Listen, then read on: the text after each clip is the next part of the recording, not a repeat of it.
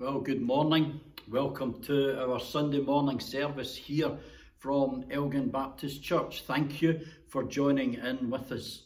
Our prayer is that as we gather together to, to worship God in the singing of His praises and the listening to His word, that He, by the Spirit, may minister to our needs.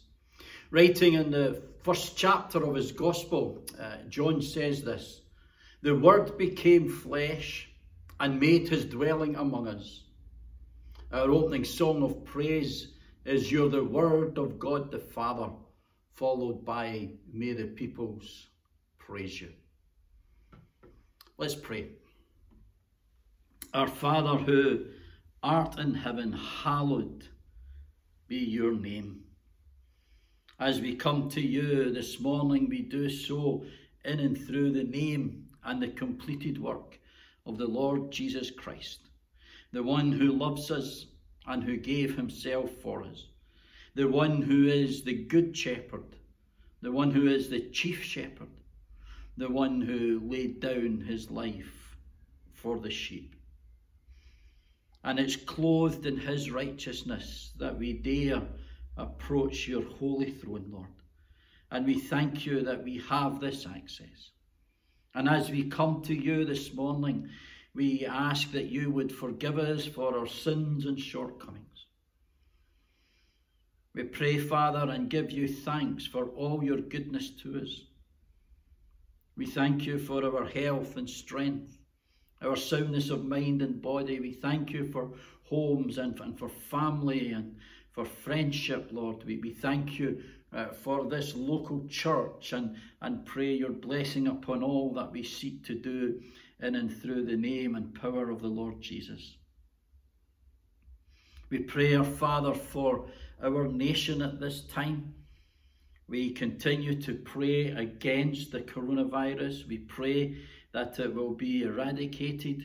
We, we see that in different parts of our nation there are various uh, spikes of it again, and, and, and we just pray, Father, uh, for a complete eradication of it. We pray for those who are suffering, uh, even this morning, from the effects of it, Lord, that, that you would lay your healing hand upon them and, and that you would once again uh, restore some form, as it were, of normality to, to our lives.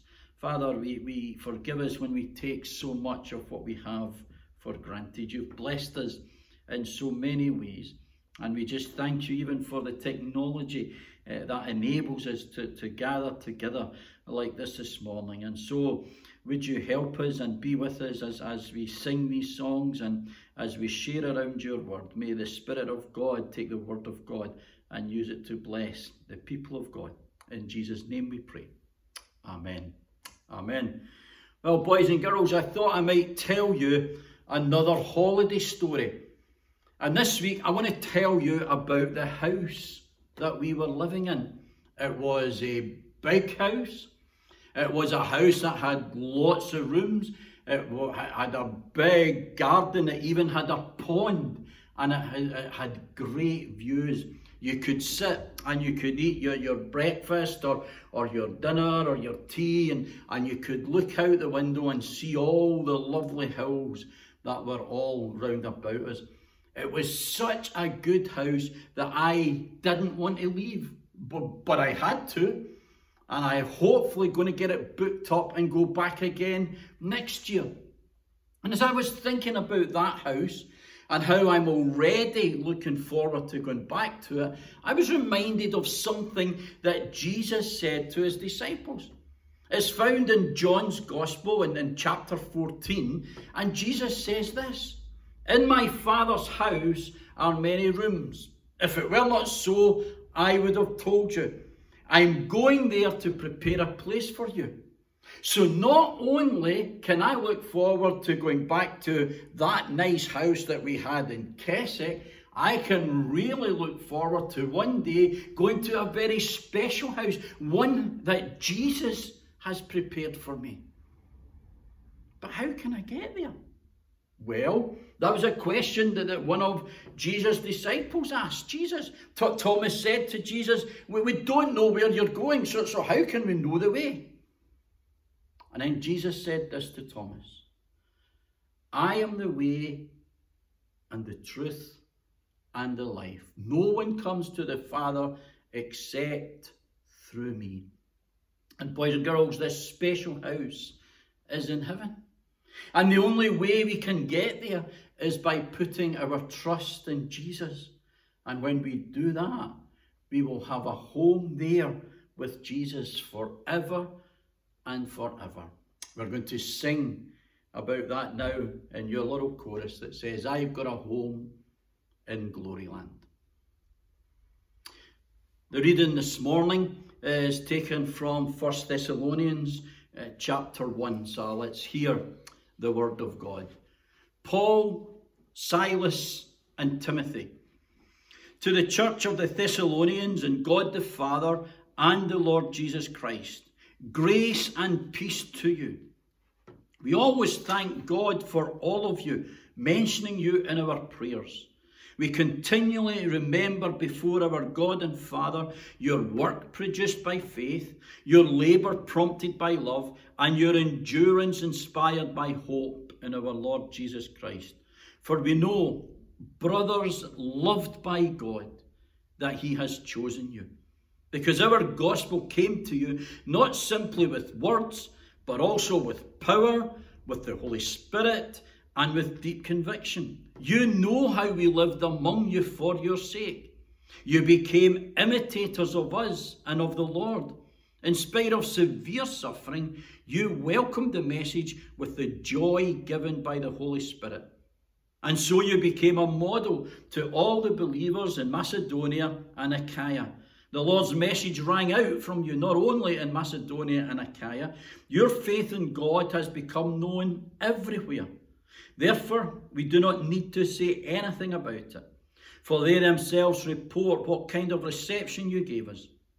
They tell how you turned to God from idols to serve the living and true God and to wait for his Son from heaven, whom he raised from the dead, Jesus, who rescues us from the coming wrath.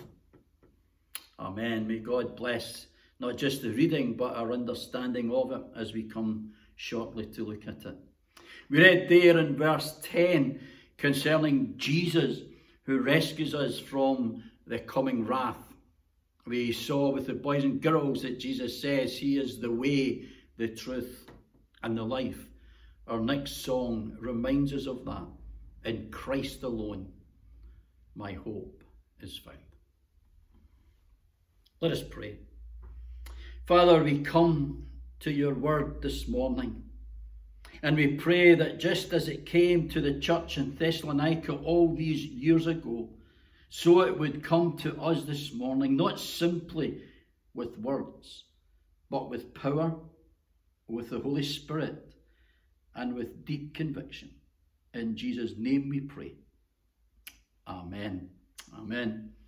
We saw last week that this young church was a church whose work was produced by faith, whose labour was prompted by love, and whose endurance was inspired by hope in the Lord Jesus Christ.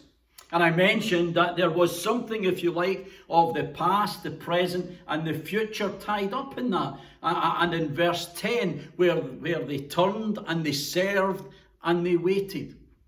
And as we look at verses 4 to 10 this morning, we see that same structure the past, the present, the future, where Paul speaks of where they have come from, where they are now, and where they are going.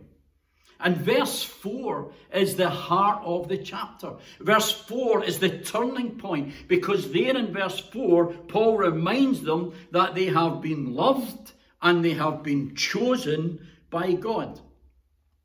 I want to share with you this morning three distinctive marks of this church at Thessalonica that are as true today for any church as it was back then we will see that the church is elect. We will see that the church is evangelistic. And we will see that the church is expectant. So, firstly, the church is elect.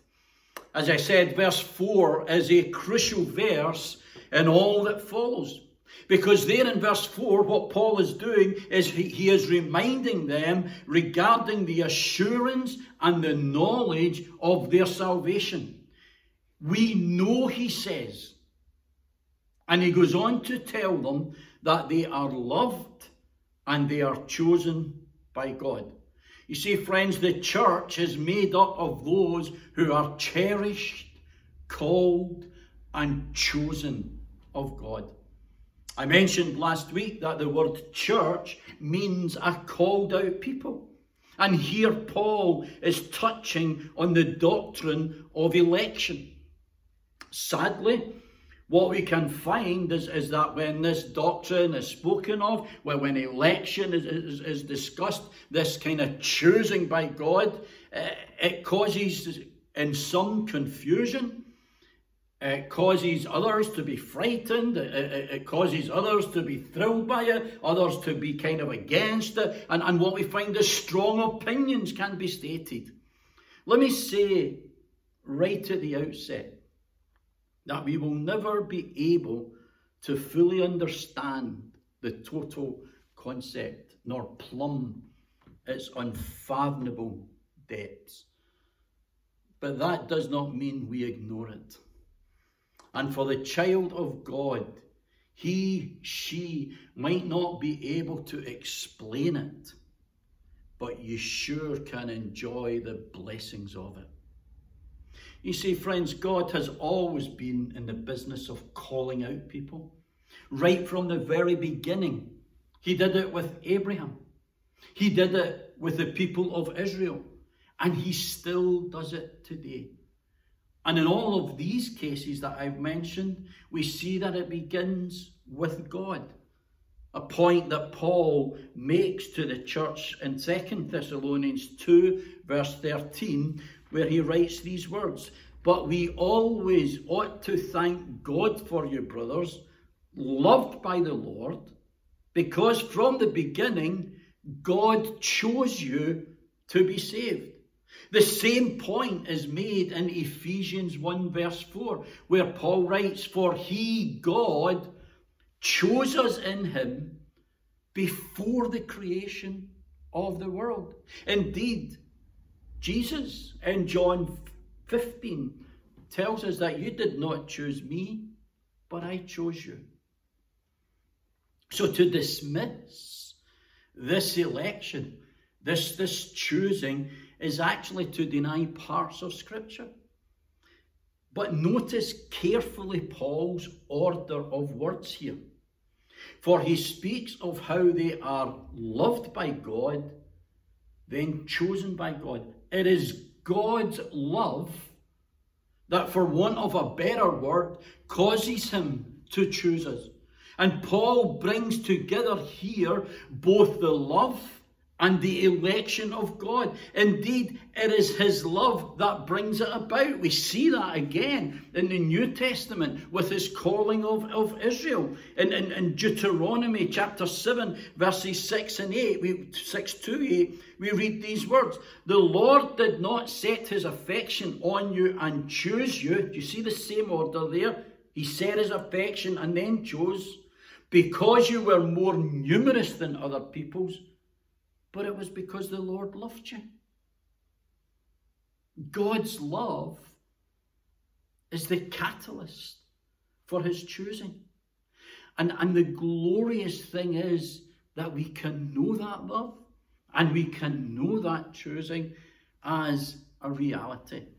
Alec Motyer, in one of his books, says this In the Bible, election, God's choice of us, is presented not as a theological conundrum to solve, but as evidence of God's inexplicable love for us.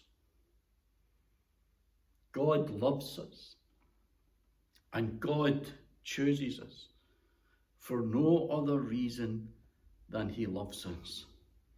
And he loves us not because we are instinctively lovable, but because he is love. I don't know if you have ever heard it said, I'm sure that it doesn't apply to anyone listening, but I, I, I wonder if you ever heard it said about a couple, I, I, I just don't know what he sees in him or her. Well, he or she, because of love, sees what we don't. Friends, that for me is the wonder of God's love, of God's electing, of God's choosing, of God's salvation. What did He see in me? He loved me. He chose me ere I knew Him. And so often we can get caught up with trying to marry up God's electing and, and, and our responsibility. Well, let me lovingly suggest you can. And while they may seem to the human mind to, to be paradoxical, Scripture actually holds them in tension. Yes, God's elect. Yes, God's chosen. But also in Scripture we have the whosoever will. And Jesus in John chapter 6, verse 37, holds both intention. And indeed, he brings them both together when he says this All that the Father gives me will come to me, and whoever comes to me, I will never drive away. I like how Warren Wiersbe puts it. He says this As far as God the Father was concerned, I was saved when He chose me in Christ before the world began. As far as God the Son is concerned, I was saved when He died on the cross. As far as God the Holy Spirit was concerned, I was saved, and for me, it was Sunday, the 7th of June, 1981 when I heard and responded to God's word and to God's call. When, as verse 5 says, the gospel came with power, with the Holy Spirit, and brought with it deep conviction upon my soul. Let me say that that is my prayer, brothers and sisters, that the gospel, that, that the word of God, that it might come not just with words, but with power and with the Holy Spirit and bring not just deep conviction, but bring comfort and challenge and encouragement. Brother, sister, to be loved and to be called and to be chosen, to be elected is to be part of the church the called out of God. So, firstly, the church is elect. Secondly, we see that the church is evangelistic. We have already noted their work and labour. And in verses 6 through to verse 9, Paul speaks of another other essential ingredients of this, as he calls them in verse 7, model church. So, what kind of church do we want to be? Well, let's see what kind of church the church at Thessalonica was. First of all, we see that they became imitators of Paul, Silas, and Timothy. But much more importantly, they became imitators of the Lord Jesus Himself. How did that? Well, they saw something. They saw something in Paul Uh-huh. and in Silas and in Timothy that they sought to imitate. Why? Because Paul, Silas, and Timothy sought to imitate Jesus. And, and, and there is a challenge there for us all, but, but especially those who, who may be older in the faith. Remember, this was a young church. And they saw something of the Lord in Paul, Silas, and Timothy. They were new Christians. What do new and young Christians see in us who are older in the faith? What is it they see that they would seek to imitate? Would you be happy for them to imitate? But notice how they also welcomed the message with joy. That is, they, they, they joyfully received God's word. And they did so even though, as we are told, they suffered severe suffering. And again, the challenge is how do we receive the Word of God? Do we joyfully receive the Word? Do we look forward to it? Like the two on, on the Emmaus road, that does our hearts burn within as the scriptures are opened up to us? And it is as they imitate Jesus. It is as they endure suffering. It is as they receive with joy the word that they hear, so they themselves become a model to all the other churches round about. And, and notice what Paul tells us from verse 8. He says the Lord's message rang out from them, not only in Macedonia and Achaia, but, but actually everywhere. You see, here is a church here is a group of people who have heard the message, who, who have received the message, and who now are ready to pass on that message. They are a church that has a heart for mission and for evangelism, both at home and abroad. They had an evangelistic zeal. They worked and they laboured and they endured and they imitated and they preached and they lived out the gospel probably recognizing that that is what Paul and the others did for them. And, and indeed, Paul makes that very point when, when he says in chapter 2, uh, verse 8, We loved you so much that we were delighted to share with you not only the gospel of God, and, and there only is one gospel, we, we share, delighted to share with you not only the gospel of God, but our lives as well. This message, this gospel, is for sharing. We are to go into all the world. It is good news, friends. It is great news. It is life transforming news. And it is for everyone. And we begin at home and we reach out to all. Who and how are we evangelizing?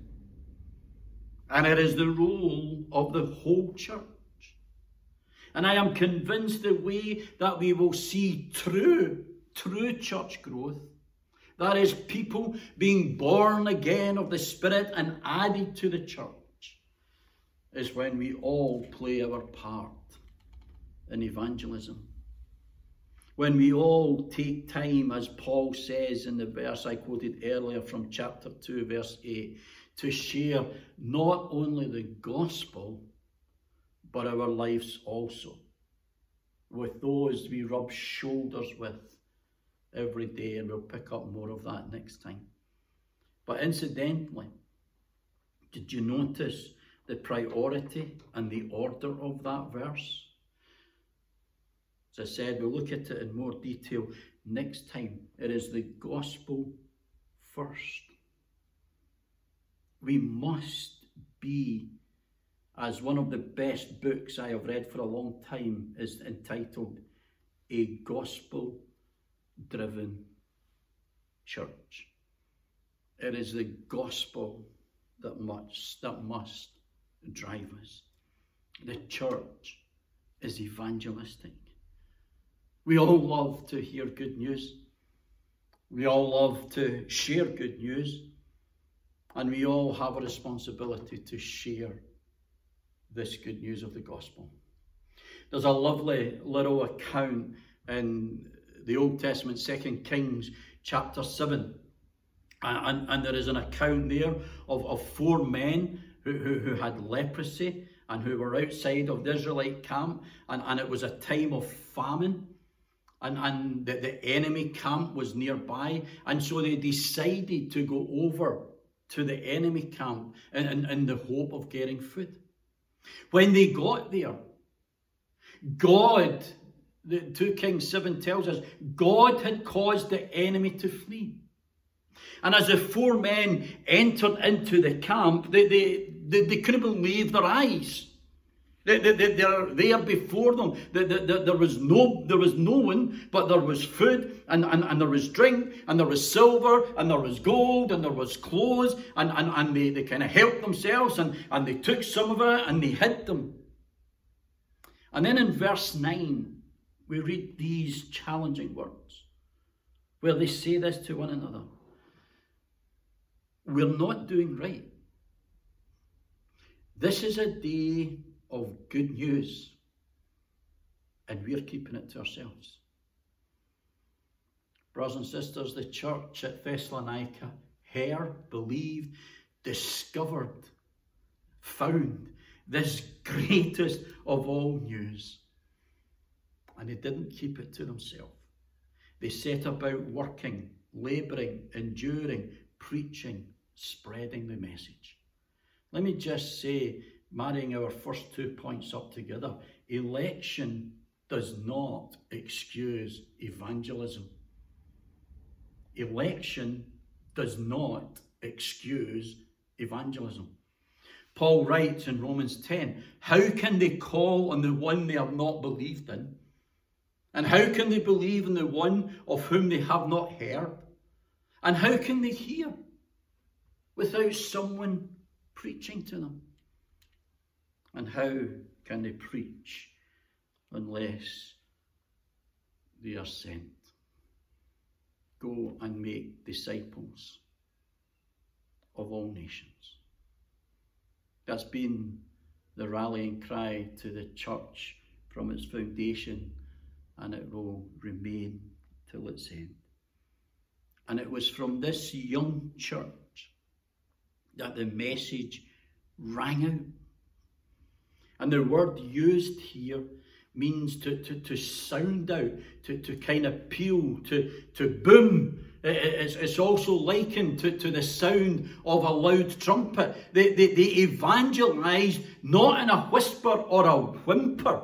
Uh, they evangelized, as, as we might say today, they shouted it from the rooftops. And in verses 9 and 10, we see something of what that message entailed in that it calls for a turning to God from idols. Friends, the first step in becoming a Christian is to turn, is to repent from our old ways and of our sin and to turn to God and to walk His ways. The next evidence is that we engage in serving the living and true God, that there is no other God beside the God of the Bible. And he's been made known in Jesus.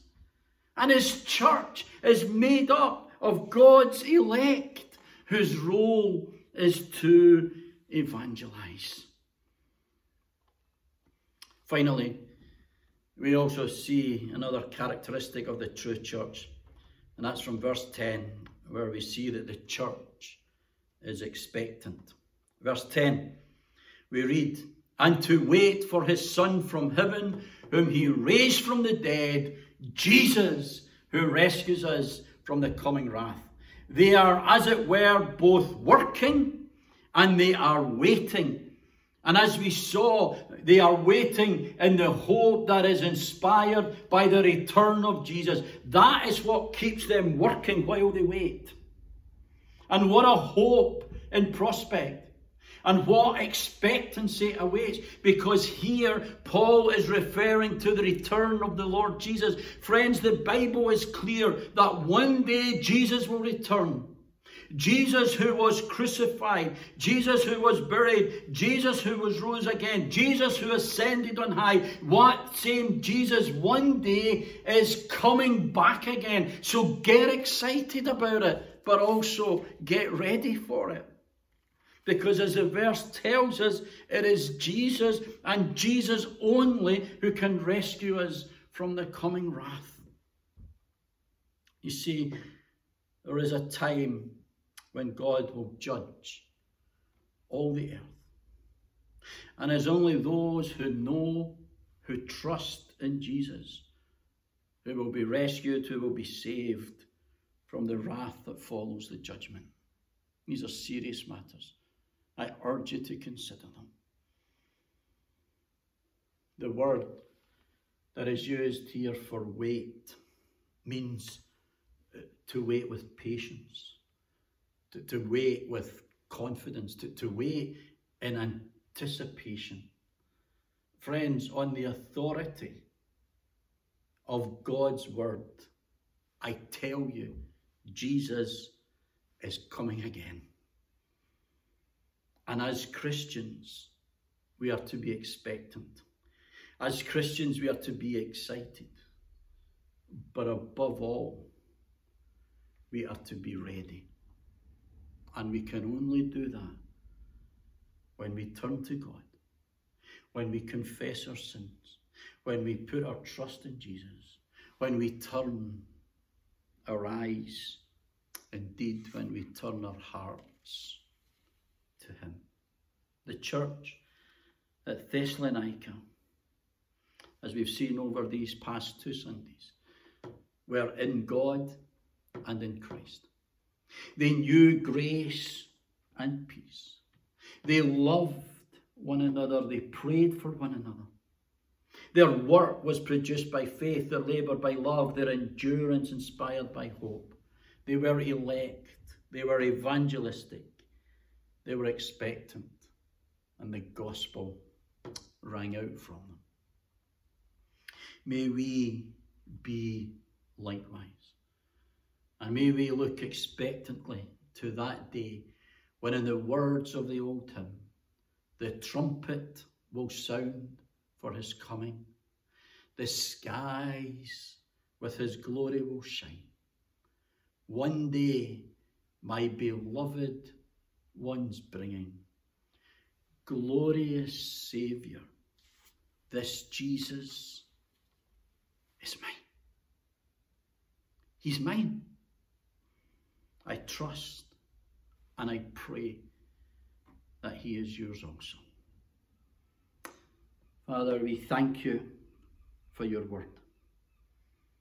May we in our day turn from idols. May we serve you, the living God.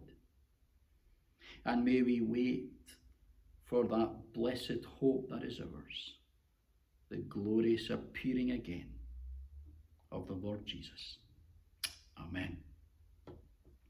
Our final song in the last verse picks up that blessed hope when it says this Turn your eyes to the heavens. Our King will return for his own. Every knee will bow, every tongue will shout, All glory to Jesus alone. Turn your eyes upon Jesus. And now to him who is able to keep you from falling and to present you before his glorious presence without fault and with great joy. To the only God our Saviour be glory, majesty, power, and authority through Jesus Christ our Lord, before all ages, now and forevermore. Amen. Amen. Well, thank you once again for listening in to our service this morning. If you would like to know more concerning the Christian faith or becoming a Christian or of us as a church, then please do get in contact with us. Details of how to do that will appear on the screen. But uh, thank you once again and God bless.